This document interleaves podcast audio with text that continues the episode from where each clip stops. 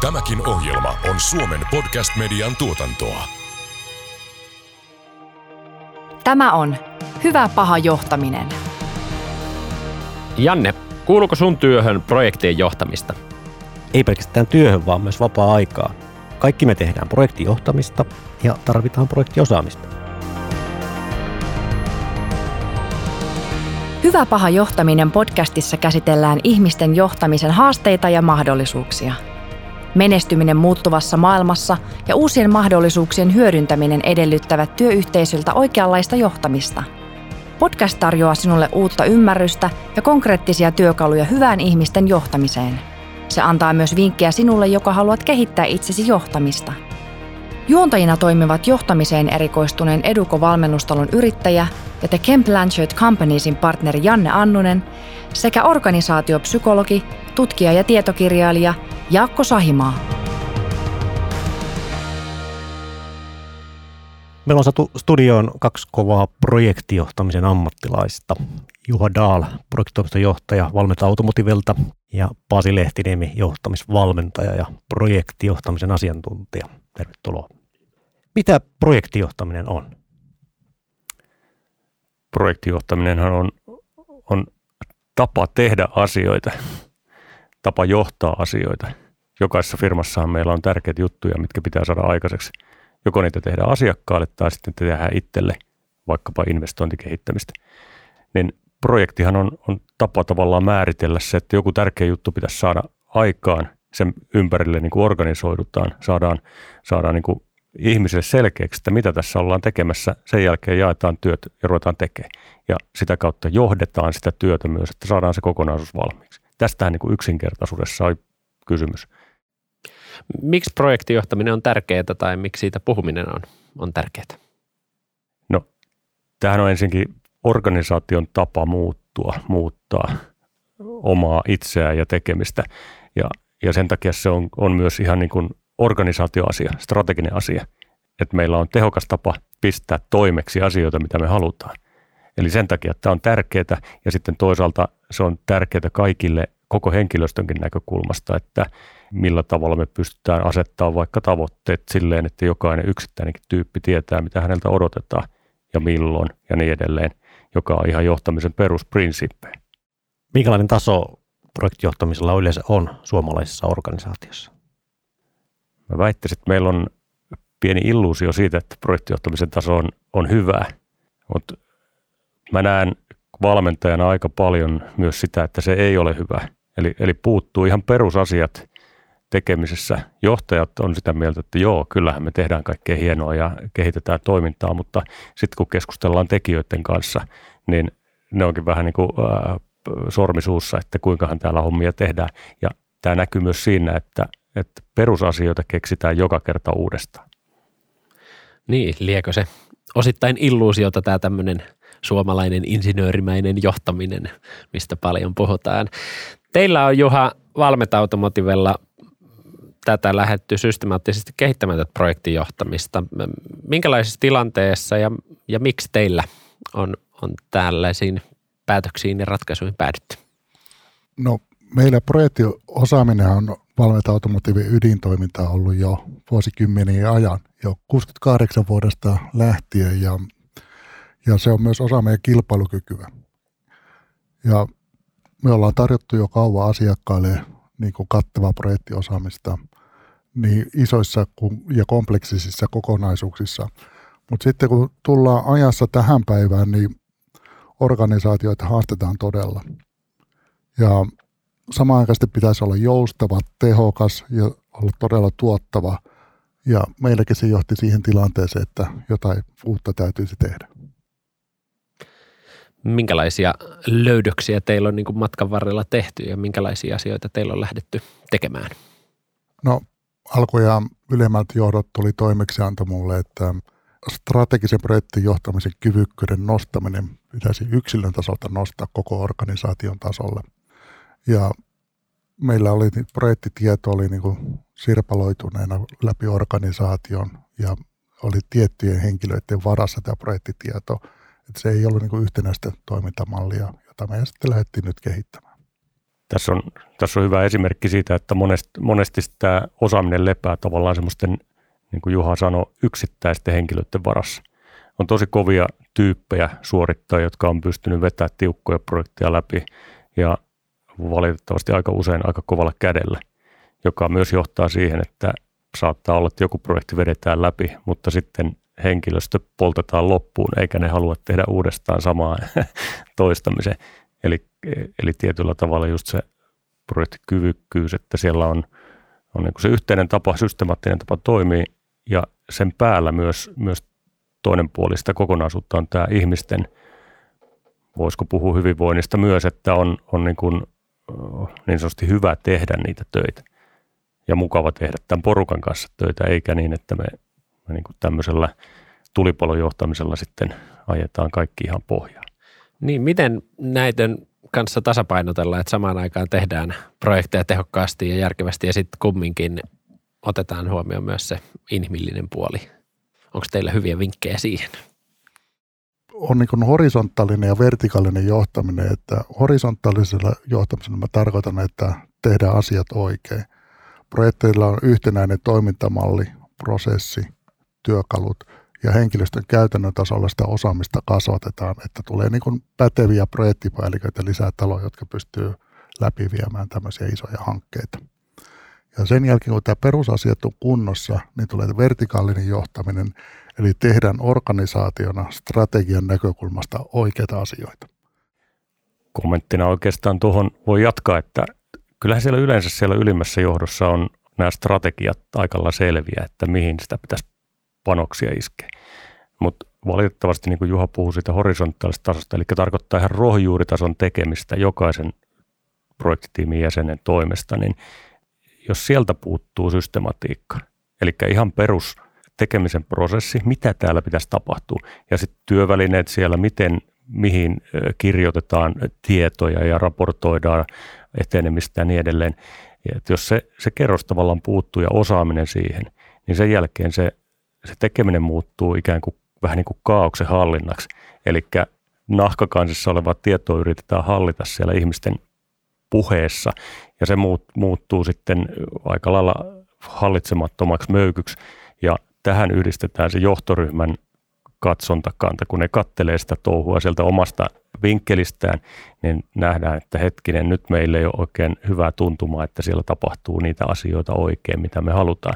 Sitten tullaan ja mikromanagerataan. Tullaan niin kuin kertomaan, sieltä jalkaudutaan niin sanotusti lattialle ja sanotaan, että nyt ei sitä pojat näin tehdä tätä hommaa. Että. Kuten jotkut sanoivat, että saadaan semmoinen johtamiskohtaus. Aika hyvä. Joo, juurikin näin, että ja mikromanageraus juuri kasvaa ja sitten pyydetään lisää raportteja ja tämä hallinta niin kuin ylemmän johdon toimesta niin kuin kasvaa, että nyt kirjoitetaan uusia ohjeistuksia, tehdään näin ja näin ja näin. Että siinä horisontaalisesti se peruspaketti täytyy olla ensin kunnossa. Jos sitä ei saada kuntoon, niin sitten tuota, on turha niin kuin hankkia mitä kunnon projektityökaluja. Esimerkiksi portfolion salkunhallintaohjelmisto kannattaa hankkia vasta sen jälkeen, kun nämä perussetappi on kunnossa. Ja tämmöinen portfoliohallinta, niin sehän sitten niin kuin hallintatyökalu, joka tuo läpinäkyvyyttä ylemmälle johdolle ja toimii päätöksen tukena, niin kuin, niin kuin, että miten tässä strategiassa edetään. Ja pakko sanoa, että liittyen tähän tehokkuus- ja inhimillisyysnäkökulmaan, niin varmaan just tämä ajatus, että siellä ihmisten ruohonjuuritasolla ne perusasiat pitää olla kunnossa ennen kuin sitä ruuvia pystyy kiristämään ja saamaan niitä asioita aikaiseksi. Et muuten se niin kuin helposti polttaa ihmiset loppuun ja kyynistää ja siellä tapahtuu niin semmoisia asioita, joihin häviikin se kontrolli. Eli tuossa, mitä sä nostat, että jos, jos niin sanotusti sekoilun määrää lisätään, niin sehän aiheuttaa vaan lisää kaaosta. Et sitten kun meillä on, meillä on siellä projekti tekemisessä on ne asiat systemaattisesti saman, samanlaisia, eli projekti toistaa ikään kuin sitä prosessia uudelleen uudelleen uusissa mielenkiintoisissa seikkailussa, niin, niin sitä ruuvia voidaan sitten ruveta kiristää. Eli ihmiset voi keskittyä siihen oikeaan tekemiseen, eikä siihen varsinaisesti niin kuin mailan puristamiseen, että millä tavalla me tehdään tätä hommaa. Eli se tapa pitäisi olla niin sanotusti selkäytimessä. Ja, ja sitten kun se on samankaltainen projektista toiseen, niin, niin sitten mahdollistuu myös se, että siellä voidaan esimerkiksi jos joku sairastuu, niin vaihtaa henkilöä ja niin edelleen. Eli tulee tämmöinen myöskin vikasietoisuus yhtä, yhtä lailla niin kuin siihen tekemiseen, että, että asiat ei jymähdä eikä jää, eikä jää niin kuin yhdestä ihmisestä kiinni nämä jutut. Niin, juurikin Pasi, noin kun systematiikka on kunnossa, niin jos projektipäällikkö vaihtuu, niin me voidaan laittaa siihen uusi henkilö tilalle ja hän jatkaa siitä, mihin edellinen on päättynyt, että pystyy samalla tavalla kattamaan niitä työkalussa olevia, olevaa dataa ja tietää, mikä on tulevaa ja mikä on mennyttä, että välttämättä ei tarvitse kaikkea alkaa uudestaan miettimään, että se on sitä systematiikkaa, mikä tehdään sen horisontaalisella tasolla kuntoon. Ja näin sitten pystytään tuota keskittymään eniten, niin kuin hyötyä ja arvoa tuottavaan tekemiseen. Kuuntelet Hyvä paha johtaminen podcastia. Tästä tuli varmaan jonkun verran näitä tämmöisiä tyypillisiä projektijohtamisen haasteita, mutta mitä, mitä muita haasteita voi olla? Perustason haasteet, niin kuin tuli todettu, on yleensä siinä prosessi- ja työkalujen puutteesta, ne yhdenmukaiset tavat puuttuu. Mutta äh, sehän on vähän niin kuin, jos ajatellaan tuotantolinjaa, niin tuotantolinjassa pitää olla se linja, missä on rasvatut rattaat, että se toimii hyvin. Mutta sen päälle nyt tule, tuleekin tässä projektimaailmassa nämä ihmiset, ketkä tekee sitä duunia. Ja, ja siellä, jos tämä myöskin tämmöinen osaamis, miten mä sanoisin, osaamiskulttuuri tai muu osaamisen kehittämisen kulttuurina tekemisessä puuttuu, että me, me kehitytään paremmaksi joka päivä, niin aika usein sekin taas johtaa siihen, että, että ei pääse syntymään semmoista niin kuin koherenttia tapaa edetä siinä asiassa. Ja tästä niin kuin ne seuraukset on yleensä tämmöistä ad hoc-tilanteiden, tulipalotilanteiden hoitamista, niiden sen kiireen ja paineen lisääntymistä, mikä, mikä taas sitten rupeaa puristamaan ihmisiä eri tavalla. Eli nyt se tavallaan psyykkinen kuormitus alkaakin kasvamaan tekijöillä johtuen sieltä, että, että puuttuu tämmöiset fundamentit. Ja tämä on mielenkiintoinen havainto mun mielestä, mikä kuvaa sitä, että vaikka oireilu saattaa tapahtua siellä inhimillisellä tasolla ihmisten pääkopassa ja ihmisten välillä, niin ne juurisyyt saattaa olla siellä prosesseissa ja siellä niin kuin kovemmissa asioissa, jos näin jaottelee. Ja, ja näillehän usein organisaatioissa ollaan myös aika sokeita. Tämä on, tämä on tärkeä pointti. Ja jos ajatellaan sitä ihmisten toimintakykyä, niin osaaminen on yksi, yksi iso elementti siitä, että osaako ne toteuttaa sitä sen, sen mukaisesti, mikä on sovittu. Toinen puoli on sitten tämä sitoutumisen puoli, eli millä tavalla ihmiset on motivoituneita ja halukkaita viemään niitä asioita omalla tavallaan niin kuin parempaan suuntaan. Ja voi olla, että tämmöiset kiirepaineet ja, ja siellä tapahtuvat myöskin henkilöiden väliset konfliktit aiheuttaa sen motivaation laskua, jolloin, jolloin tavallaan inhimillisellä puolella alkaa tapahtua rapautumista ja sitä kautta se kyky toteuttaa niitä projekteja happanee. Projekteissa sulla on aina jatkuva aikataulupaine.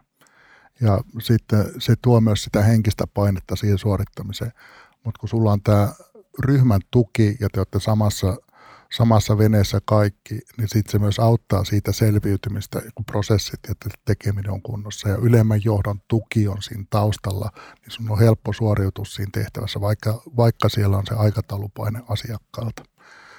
Ja se ryhmähenki, niin se tuota, tuo sitä motivaatiota ja sitoutumista myös. Eli yleensäkin kun projektissa tehdään töitä, niin siellä on niin kuin mukava olla sillä tiimillä. Niin mm. se, mm. Meillä on mukavaa töissä, niin se myös kantaa hedelmää sille projektille.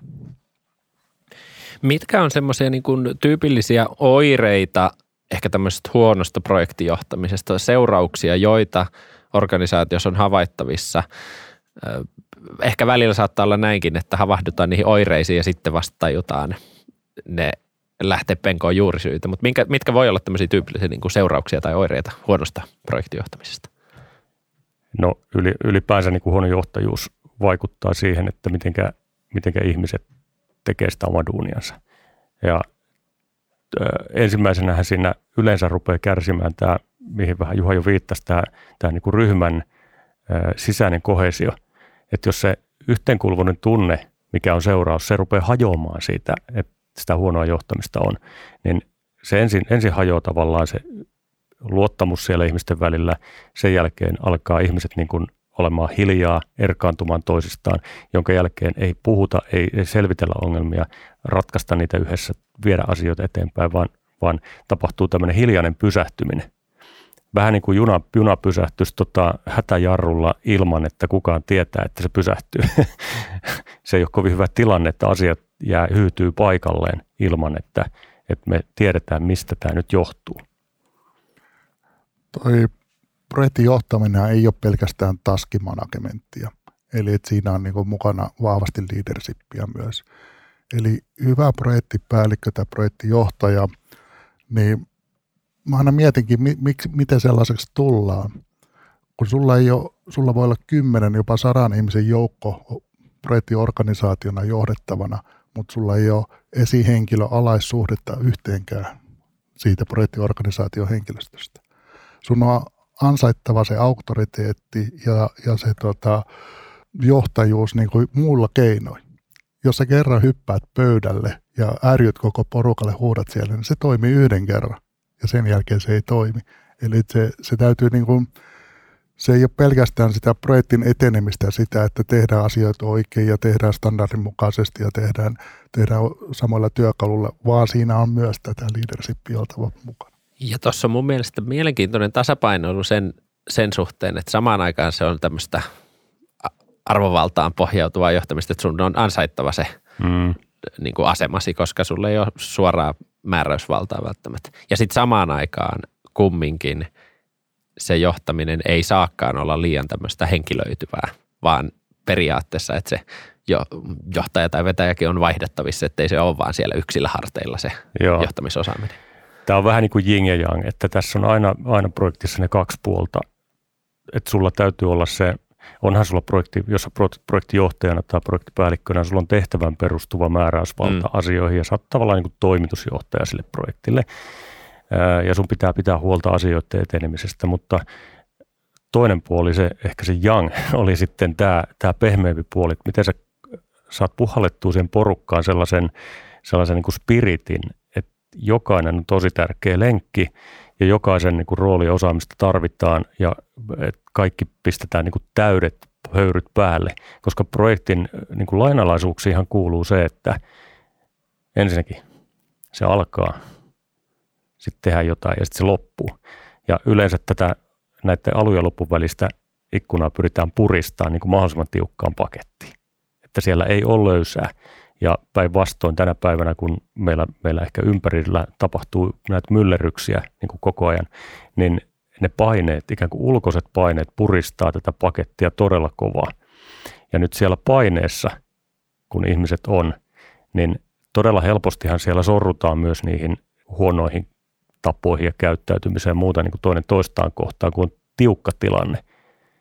Mennäänkin niin sanotusti, isketään jossain kohti sinne vyön alle – ja millä tavalla se porukka toipuu niin kuin semmoisesta tai että miten on puhuttu vaikka keskenään pelisäännöt, että näin ei ole, ei ole niin kuin hyvä toimia. Niin kuin Juha sanoit, että, että se pöydälle hyppääminen ja huutaminen ei välttämättä aina ole, ole niin kuin paras ratkaisu. Ja sanotaan, että projektipäällikkö, hyvä projektipäällikkö, niin eihän se ole koskaan yksin. Jos hänellä on iso joukko johdettavana siinä edessä tai sanotaan se projekti johdettavana, niin – projektipäällikön takana on aina ohjausryhmät tai projektin omistaja, jotka tukee sitä projektipäällikköä omassa työssään. Että, eli että jos projektipäälliköllä on ongelmia, niin hänellä on myös kanava purkaa niitä ongelmia eteenpäin ja siellä on isompi joukko sitten asiantuntijoita tai ylempää johtoa, jotka neuvoo sitten kuinka edetä hommassa. Sekin on fakta, että tämmöisten suurien hankkeiden, onnistuneiden hankkeiden projektipäälliköistä 80 prosenttia on sertifioituja projektipäälliköitä. Et silläkin on iso merkitys, että oliko se sertifioitu projektipäällikkö vain tuuksa sieltä jostain pystymetsästä hoitamaan projektia. Tämä on ilmeisen tärkeä asia ja, ja kaiken kaikkiaan tässä oli kiva, kiva huomata, että te puhuitte ihmisestä. Mm. Kuitenkin ihmiset tekee asiat lopulta ja ei, ei projektit tai prosessit sinänsä. Tämä oli hyvä, hyvä niin kuin huomio. Miten te näette, että miten yleensä ratkaistaan tämmöisiä projektijohtamisen haasteita, mitä tässä nyt on mainittu? Miten te lähdetään, lähdetään kehittelemään? Siis tosi yleinen tapahan on, on ehkä, ehkä vieläpä tämmöisessä insinöörimaailmassa ajatella, että hei, se työkalut, se joku ohjelmisto ostetaan ja sen jälkeen tämä homma on ikään kuin paketissa. Kuulostaa hyvä. joo, joo. Ja hei, semmoisia on tosi helppo ostaa. Myyjiä on paljon, jotka varmaan esittelee, että tässä on todella tehokas työkalu tämän homman hoitamiseksi ja that's it. Mutta tämähän on nyt semmoinen juttu, mihin me ollaan Juhankin kanssa yhdessäkin törmätty, että, että jos sieltä puuttuu se taustalla se ihmisten työskentely, yhtenäinen ja halukas vie, tapat viedä niin kuin asioita eteenpäin, niin sillä työkalulla ei ole mitään merkitystä. Eli työkaluthan on, ja ne määritellyt prosessit ja muut siellä taustalla, nehän on, tietyllä tavalla ne on oltava, mutta olennaista on se, että ymmärtääkseni tekijät omasta roolistaan käsin sen, että miten tämä koko homma menee ja mikä se mun tehtävä ja millä tavalla mä niin kuin tuotan sitä tietoa esimerkiksi, joka auttaa sitten vaikkapa tilannekuvan niin kuin yhteisenä säilymisessä. Ja mun mielestä vielä tärkeämpää, että on tilannetaju, että jokainen tyyppi, kuka on mukana, riippumatta roolista, pystyy sen, sen niin kuin datan pohjalta ymmärtämään, että missä mennään. Koska sekin on tavallaan tosi tärkeä osa johtamista, että me, me ei eletä semmoisessa usvassa tai jossain – ihmeellisessä niin kuin seisovassa veessä, jossa ei niin kuin asiat liiku eikä tiedetä, vaan meidän täytyy koko ajan pitää, niin kuin puhuin siitä paketista, alku ja loppu ja tekeminen välissä, niin meidän pitää koko ajan pystyä seuraamaan sitä. Ja monestihan niin kuin insinöörit ajattelee, tämä on karrikointia, pahoittelen, mutta ajatellaan niin kuin ehkä insinöörimäisesti, että, että jotta me saadaan tämä tilanne haltuun, niin ostetaan siihen nämä työkalut ja määritellään prosessit. Kirjoitetaan toimintaohjeet ja jaetaan ne sitten intranetissä – että toimikaa. Ja siihen se yleensä päättyy. Ja niin kuin mä oon monesti omassa roolissani sitten kysynyt vaikkapa sieltä, sieltä valmennettavilta, että no niin, käsi ylös, kuinka moni on lukenut tämän projektiohjeen. Aika hiljasta. Ja sitten takarivistä saattaa nousta yksi käsi ja, ja joo, minä olen se ja se ja olin kirjoittamassa tätä ohjetta kolme vuotta sitten ja kukaan muu ei ole kuullutkaan siitä. Eli tavallaan nyt sorrutaan myös semmoiseen, semmoiseen niin triviaaliin virheeseen, että oletetaan, että asiat menee läpi niin kuin itsestään. Kyllä tämä vaatii, vaatii niin kuin ihan toisenlaisia temppuja ja se on nyt esimerkiksi Juhan roolissa tapahtunut erittäin niin kuin merkittävällä tavalla tuossa heidän organisaatiossa, että on, on nimenomaan otettu se porukka mukaan – hyvinkin laajasti sen yhteisen toimintavan kehittämiseen. Ja siltä pohjalta on määritelty ne työvälineet ja prosessit. Ja sitten alkaa tapahtua. Sitten me, me niin oikeasti nähdään, että siellä ruohonjuuritasolla liikkuu. Ja sen, sen pohjalta on paljon helpompi myös sitten johdon luottaa siihen, että asiat tapahtuu. He, he niin näkee sieltä työkalujen kautta ja keskustelemalla ja ne pystyy myös uskomaan siihen, että jees, homma toimii. On juurikin näin se käytännössä tapahtuu. Helppo sanoa, että ostakaa työkalu, millä hoidatte projektia tai, tai hoidatte salkkurakennettanne talossa. Mun, mun niin kuin kantapään kautta opittu juttu on, että alku se lähti sille, että nykytilan selvityksellä, että missä me mennään nyt, mitä työkaluja meillä on, on jo talossa, millaiset prosessit meillä on käytössä tai mikä on meidän osaamistaso projektijohtamisessa – ja sitten, sitten kun kartoittaa sen nykytilan ja sitten kartoitetaan myös se, että mitä projekteja talossa on menossa, että onko niistä myös läpinäkyvyys. Ja sitten kun katsotaan näitä XY-akselilla ja sitten siitä summa summarum, mitäs me sitten tehdäänkään seuraavaksi. Ja sitten me todennäköisesti lähdetään tekemään just sitä perustyötä, että laitetaan ne prosessit kuntoon. Kuuntelet Hyvä paha johtaminen podcastia.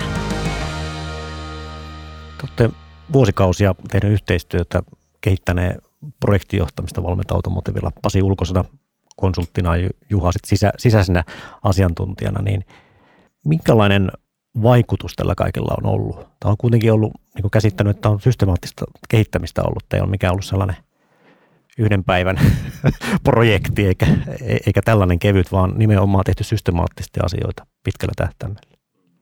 Joo, no me tunnettiin entuudestaan ja Pasi tunsi talonkin entuudesta. En tiennyt, että Pasi on täällä ollut en, ennen meille tehnyt konsultointia ja opetusta, opetusta projektin johtamisen saralla.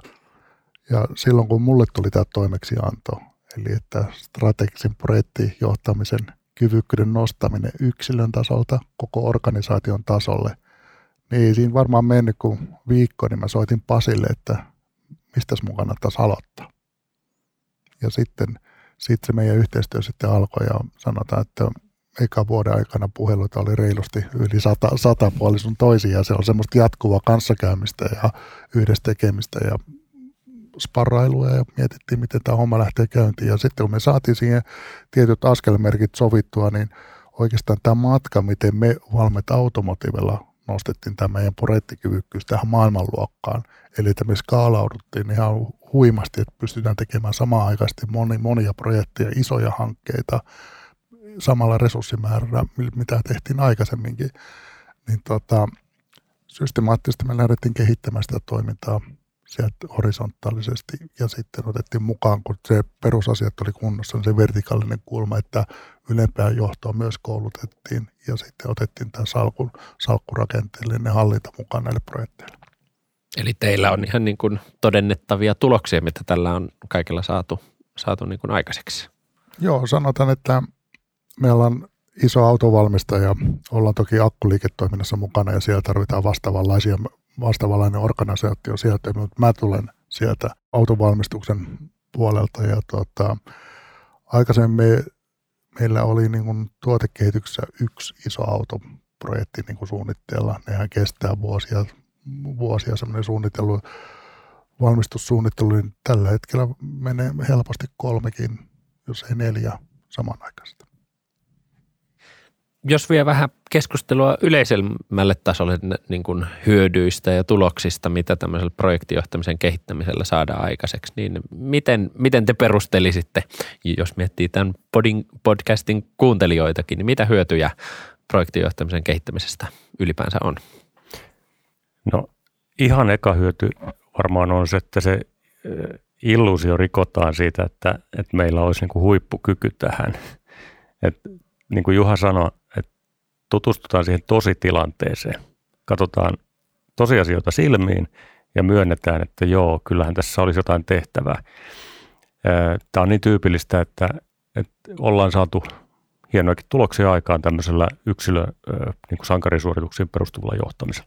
Mutta sitten kun lähdetään viemään, niin kuin Juha puhui tästä maailmanluokkaan nostamisesta, eli että hypätään niin kuin liikassa – ihan eri tasolle, niin kyllä se, se vaatii sitä, että siellä se systematiikka rakennetaan, se, se kaos otetaan niin haltuun. Eli, eli ruvetaankin luomaan selkeästi jonkun esimerkiksi tämmöisen projektitoimiston omistuksessa ja ohjauksessa sitä yhteistä tapaa. Ensimmäinen hyöty on se, että me saadaan ne yksittäiset projektit haltuun että ne ei seikkaile siellä projektimerillä niin kuin miten sattuu.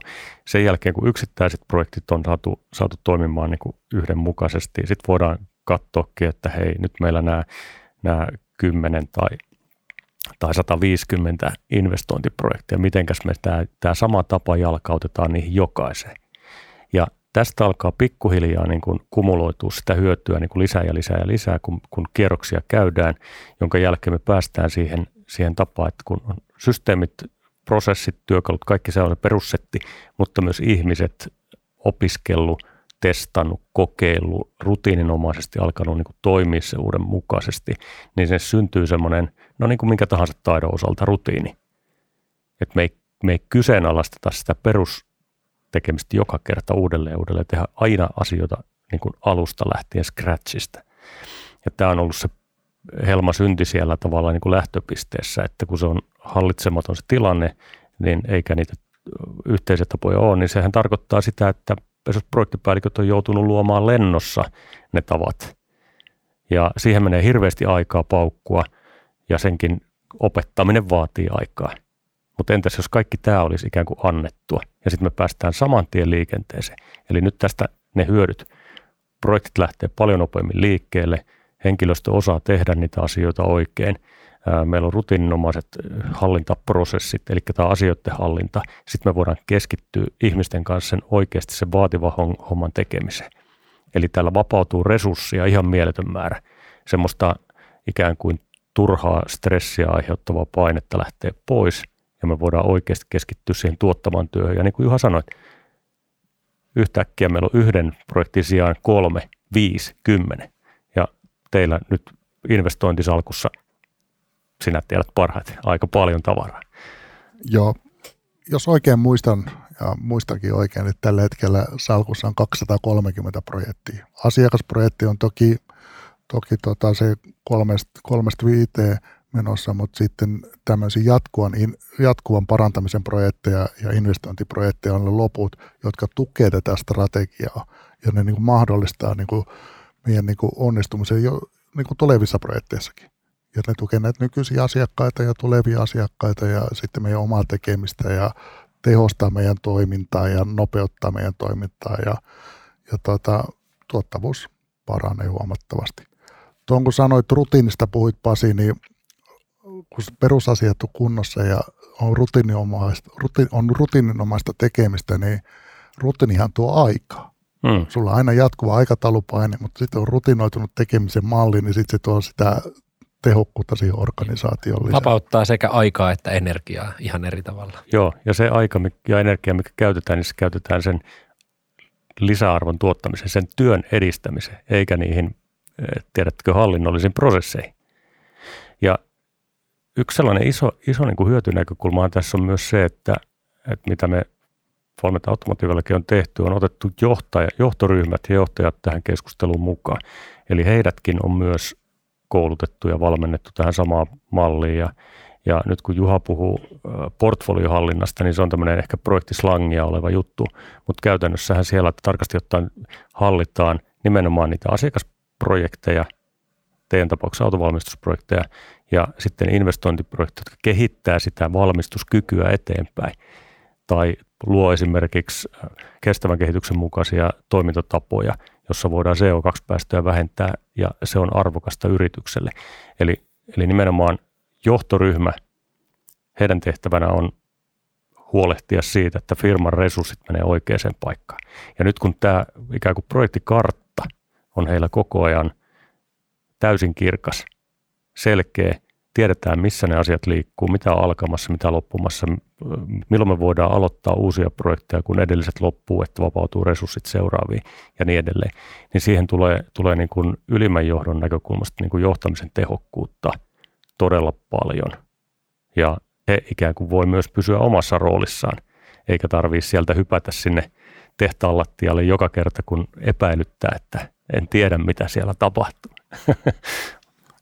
Eli kun on tämä salkuhallinta, portfoliohallinta, monta eri termiä, varmaan suomennossa on salkunhallinta mm. oikein, oikein, oikein nimi, nimitys tälle, niin, niin se kun on kunnossa, niin strateginen ohjaus on niin kuin paljon helpompaa ja mahdollista, eli siihen ydintoimintaan. Ja sitten muutoskykykin on nopeaa. Ja semmoinen faktakin on, että 60 prosentilla organisaatioista on tällä hetkellä käytössä – niin kuin jonkunlainen salkkurakenne projektien hallintaan.